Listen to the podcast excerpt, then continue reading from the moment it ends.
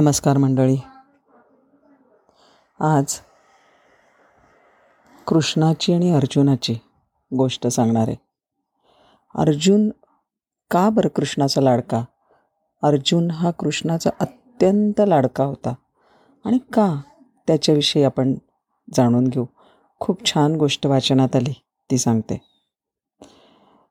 गोष्ट आहे कुरुक्षेत्रावरची. कुरुक्षेत्र हे महाभारताची युद्धभूमी. तिथे दिवसभर घनघोर युद्ध चालत असे. कित्येक योद्धे धारातीर्थी पडत आणि जे योद्धे त्या ह्याच्यामध्ये भाग घेत होते ना ज्या त्या युद्धामध्ये ते तर त्यांच्या तर शरीरावर किती जखमा होत.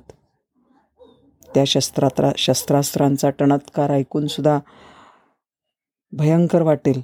अशा ठिकाणी त्यांचं ते युद्ध चाललेलं होतं. आणि अर्जुन तर महारथी होता.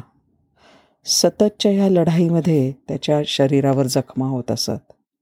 अंगभर घाम धूळ याचा लेप बसे संध्याकाळी ज्या वेळेला सूर्यास्त होत असे त्यावेळेला सूर्यास्तानंतर शंख फुंकून युद्धाची समाप्ती होई. मग भगवान श्रीकृष्ण अर्जुनाला म्हणत अर्जुना खूप दमलास रे. जा आता विश्रांती घे. पार्था. खरं तर अर्जुनाची इच्छा अशी असायची की भगवंताची सेवा करावी. दिवसभर तो सुद्धा माझ्याबरोबर तेवढेच काम करतोय तेवढंच त्या युद्धामध्ये त्यांनी भाग घेतला आहे पण ते मना करायचे. ते म्हणत नको. मला जरा घोड्यांचं क बघू देत आता.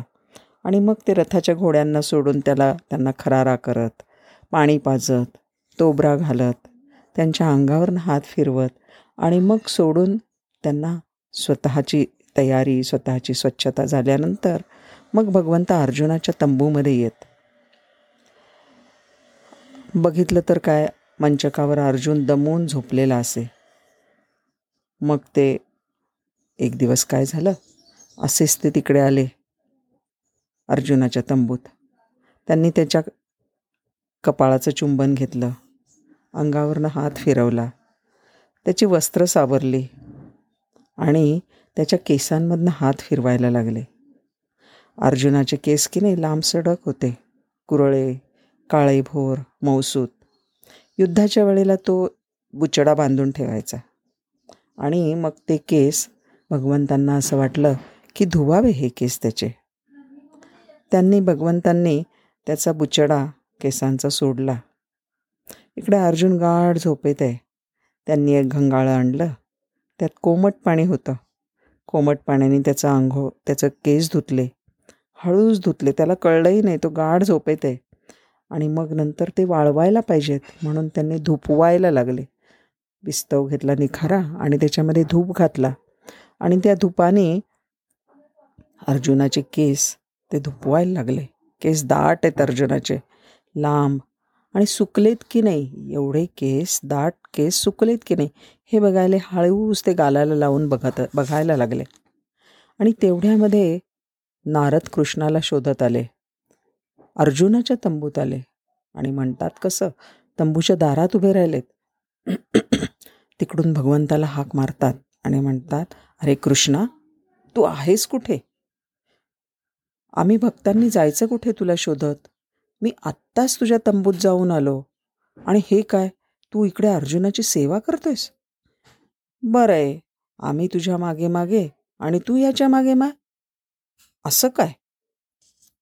कृष्ण म्हणतात श हळू बोल बरं तो उठेल दमलाय नारद म्हणतात वा वा वा वा वा वा हळू म्हणतात पण म्हणतात वा वा वा वा नारदा जरा इकडे ये रे केस सुकव अर्जुनाचे. नारद मोठे फणकाऱ्याने म्हणतात नको तूच करते काम. अरे ये तर खरं. भगवान म्हणतात हलकेच धुपव बरं ह्याचे केस आणि सुकलेत की नाही हे तपासून घे बरं गालाला लावून बघ. नारादीने नाराजीनेच नारद आले आणि अर्जुनाच्या डोक्याशी बसले. श्रीकृष्ण बाहेर गेले आणि नारद अर्जुनाचे केस धुपवायला लागले. सुकलेत की नाही हे बघायला जसं कृष्णाने सांगितलं त्याप्रमाणे हळूवार त्यांनी गालापाशी धरले. गालापाशी धरले आणि काय? त्यांच्या डोळ्यातून घळाघळा पाणी यायला लागलं. कारण अर्जुनाच्या केसातून कृष्ण कृष्ण कृष्ण कृष्ण असा नामघोष होत होता. अर्जुन इतका कृष्णमय झाला होता की त्याच्या केसातून सुद्धा रंध्रा रंध्रातून त्याच्या केसा केसातून भगवंताचंच नाव येत होतं. मग तो भगवंताचा एवढा लाडका का होणार नाही? असा तो अर्जुन तो भगवंताशी अनन्य झाला होता. आणि म्हणून तो भगवंताचा लाडका होता.